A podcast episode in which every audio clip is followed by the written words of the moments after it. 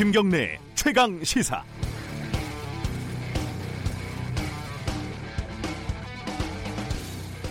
주말에는 건, 정신 건강을 위해서 가급적이면 뉴스를 보지 않으려고 합니다. 그래도 월요일이 다가오면은 불안하니까 일요일 오후쯤 슬쩍 방송 뉴스를 보기도 하고 포털이나 인터넷 뉴스를 들여다보기 시작을 합니다.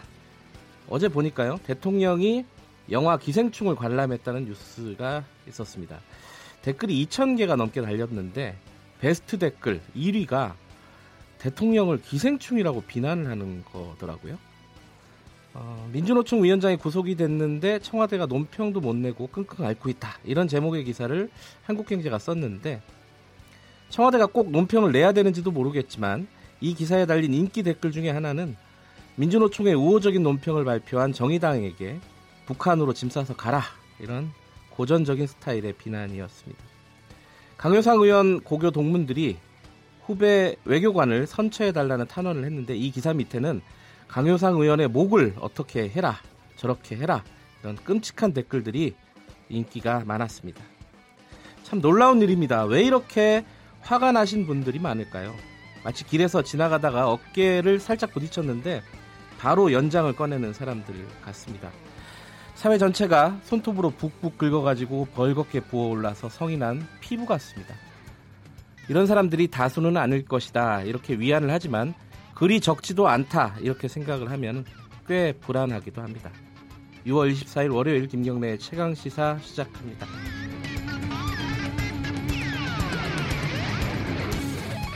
자, 김경래의 최강시사 유튜브 라이브로도 함께 하실 수 있습니다. 유튜브에서 KBS 일라디오 검색하시고 들어오시면 되고요.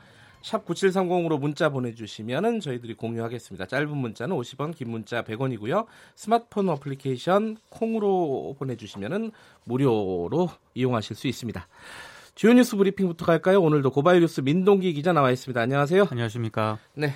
어, 번째 소식은 아무래도 뭐 북한 관련된 소식이어야 될 것 같아요. 네, 김정은 북한 국무위원장이 트럼프 미국 대통령으로부터 친서를 받고 만족감을 표시를 했습니다. 노동신문이 지난 23일 일면에 관련 기사와 함께 친서 읽는 사진을 게재를 했는데요. 뭐 친서가 전달된 시점이라든가 구체적인 내용에 대해서는 공개를 하지 않았습니다. 다만 트럼프 대통령이 김정은 위원장 친서를 받았다고 앞서 공개를 했기 때문에 네. 이번 친서는 답신 성격으로 좀 보이는데요. 정치적 판단 능력과 남다른 용기에 사의를 표한다. 김정은 위원장이 이렇게 밝혔다는 점에서 트럼프 대통령이 비핵화 수순과 관련해 기존보다는 유연한 입장을 친서에서 암시했을, 암시했을 가능성이 제기가 되고 있습니다. 네. 28일과 29일 일본 오사카에서 G20 정상회의가 열리는데요.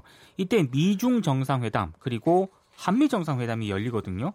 이때 트럼프 대통령의 메시지가 일정하게 드러날 것으로 전망이 되고 있습니다. 네. 김정은 위원장이 심중하게 뭐 검토해 보겠다 이런 단어를 썼더라고요. 네. 우리는 잘 안 쓰는 단어인데 그죠? 어, 심중하게 뭐 어쨌든 이 뭔가 물 밑에서 뭔가 돌아가고 있는 분위기인 거는 사실인 것 같습니다. 그렇습니다. 자 국회 소식 잠깐 알아볼까요?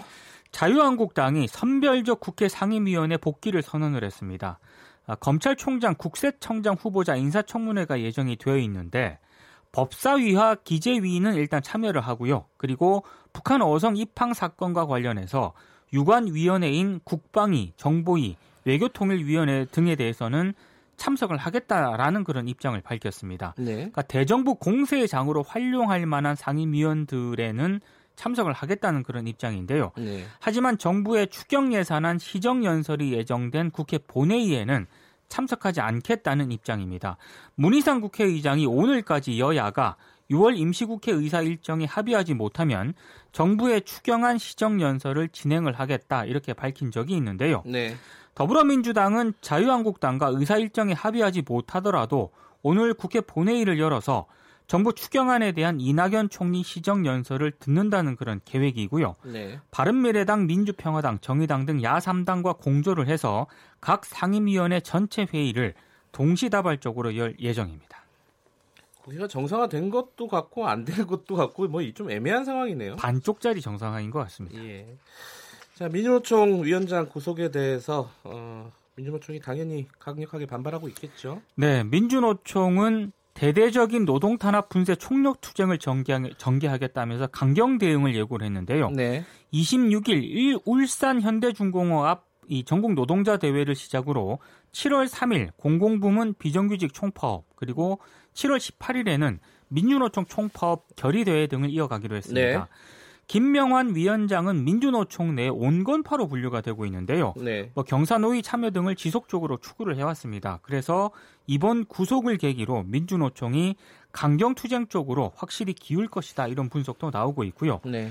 그리고 보수 언론이 친민주노총 정부라면서 계속 문재인 정부를 비난을 해왔거든요. 네. 그래서 내년 총선을 의식을 해서 여권이 음. 선긋기에 나서는 것 아니냐 이런 뭐 분석까지 나오고 있습니다. 네. 청와대와 여당은 구속 여부가 사법부 소관이기 때문에 개입할 여지가 없다면서도 지금 돌파구를 찾기 위해서 고심을 하고 있는데요.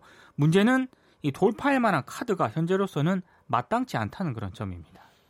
좀 구도가 복잡해요, 그죠? 그렇습니다. 단순하지 않습니다. 네. 아, 2부에서 좀 이 부분을 좀 생각할 수 있는 시간을 가져보겠습니다. 정태수 넷째 아들인가요? 넷째 아들입니다. 예, 이번에 잡혔어요. 네. 네. 21년간의 해외 도피 그때 지난 22일 한국으로 송환이 되는데요. 네. 정한근 씨가 검찰 조사를 받았는데 아버지가 1년 전쯤 에콰도르에서 돌아가셨고 직접 임종을 지켰다. 이렇게 진술한 것으로 알려졌습니다. 네. 어, 정태수 전 한보그룹 회장은 뭐 한보 사태의 장본인이죠.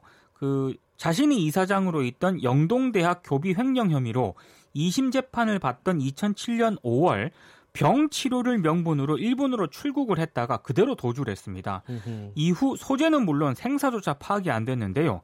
정태수 전 회장이 1923년생이거든요. 만약에 살아있다면 올해 96세가 됩니다.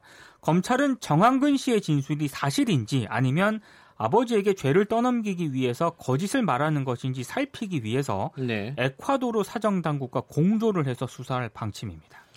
뭐 정태수 씨가 사망했는지 안 했는지는 좀 더 확인을 해봐야 되겠다 이런 취지군요. 그렇습니다. 아, 아까 오프닝에서 잠깐 언급이 됐었어요. 그 강유상 의원 동문들이 후배 외교관을 선처해달라 이렇게 탄원서를 썼습니다. 대구 대건고등학교 동문들인데요. 예. 한미 정상회담 통화 기록을 유출한 혐의로 파면을 파면을 당했던 K 전 주미 대사관 참사관 있지 않습니까? 네. 이 참사관에게 좀 선처를 호소하는 탄원서를 인사혁신처로 보냈습니다. 네. 오랫동안 지켜본 이 참사관은 법을 어긴 사람도 아니다. 그리고 어, 일부 실수가 있었다 하더라도 공직자로서 평생을 살아온 한 사람의 생명을 끊는 것이라 할 수 있는 파면 처분을 받아야 할 상황인지는 실제로 의문이 든다 이렇게 하면서 네. 선처를 호소를 했는데요. 관련해서 외교부가 지난달 28일 강효상 의원과 이 K 전 참사관을 대검찰청에 고발을 했습니다. 근데 이 세계일보가 보도한 내용인데 네. 그 전문이 이렇게 있더라고요. 탄원서 네. 전문이. 제가 쭉 읽어봤는데 좀 특징적인 게 이 탄원서에 참사관의 선처를 호소하는 글은 굉장히 많은데 강효상 의원과 관련한 부분은 전혀 없는 것도 좀 특징인 것 같습니다. 예. 동문들이 강효상 의원에 대해서는 특별히 뭐 언급을 하지 않았다. 그렇습니다. 알겠습니다. 이건 사실 이제 소송에서 좀 가려질 것 같고요. 네. 어, 오늘부터 어, 이른바 윤창호법이 시행이 되죠. 그렇습니다. 네. 음주 단속 그 음주운전 단속과 처벌 기준이 이제 대폭 강화가 되는데요. 네. 대검찰청이 내일부터 음주운전자에 대한 구형을 강화한 새로운 교통범죄 사건 처리 기준을 적용을 하기로 했습니다. 네. 앞으로는 피해가 크거나 상습범이면 법정 최고형인 무기징역까지 구형을 할 수 있도록 했고요. 네. 혈중 알코올 농도가 0.08 이상으로 운전을 하다가 사망이나 중상해 등의 사고를 일으키면 원칙적으로 구속을 하게 됩니다. 네. 검찰은 10년 내에 교통범죄 전력이 5회 이상이거나 음주 전력이 2회 이상이면 피해 정도가 작더라도 중상해 사고와 동일한 수준으로 구형과 구속 기준을 바꾸기로 했는데요. 네. 또 음주운전으로 사망 사고를 내고 도주를 하면 예외 없이 구속영장을 청구하기로 했습니다. 물론 뭐 형량이 올라간다고 다들 음주운전 안 하지는 않을 거예요. 분명히 또 하는 사람은 있을 아, 겁니다. 분명히 있죠. 네. 하지만 이게 여러 가지 사회적으로 해악을 끼치는 부분이 많으니까 좀 그만하자 이런 뜻 아니겠습니까? 그렇습니다. 자, 한국에서 1인 가구로 사는데 가장 큰 고민이 뭘까요? 남성은 외로, 외로움이라고 답을 했고요. 네. 여성은 경제 문제와 안전이라고 다르네요, 남녀가. 좀 예. 많이 다르더라고요. 예. KB금융경제연구소가 지난 4월 서울 수도권 광역시에 거주하는 만 25세에서 59세 1인 가구 고객 2,000명을 대상으로 설문조사를 했는데요. 네. 어, 20대 남성은 경제적 문제가 1위라고 꼽았는데 네. 30대, 40대, 50대는 외로움이 가장 큰 문제라고 아, 답을 이건 했습니다. 남성이요? 그렇습니다. 그리고 여성은 전 세대가 경제적 문제가 제일 고민된다고 답을 했는데요. 예. 네. 좀 특징인 것은 여성 1인 가구는 안전에 대한 걱정이 전 연령대별로 3, 4위를 차지한 음, 반면에 네. 아, 남성 같은 경우에는 모든 연령대에서 6위를 6위를 차지했습니다. 안전이요? 그러니까 후순위로 음, 밀렸다는 예, 그런 예. 얘기인데요. 1인 가구로 지내면서 생활상 뭐가 가장 어렵느냐 이렇게 물으니까 남성은 절반 이상이 식사하는 게 가장 어렵다라고 답을 한 반면에 허허. 여성은 43.4%가 주거 환경 수리를 꼽았습니다. 네. 해결 방법이 좀 특징적입니다. 남녀 모두 포털 사이트를 이용한다는 응답이 가장 아, 많았고요. 물어본다 이거네요. 뭐 그렇습니다. 전구를 가려면 어떻게 하나 이런 검색을 식으로. 한다는 예. 그런 얘기인 것 같고요. 예. 1인 가구 노후 준비는 전반적으로 미흡했는데요. 특히 노후 준비에도 빈익빈 부익부 현상이 뚜렷하게 나타났습니다. 좀 씁쓸한 조사 결과네요. 그렇습니다. 자, 고발뉴스 민동기 기자였습니다. 고맙습니다. 김경래 최강 시사 듣고 계신 지금 시각은 7시 36분입니다.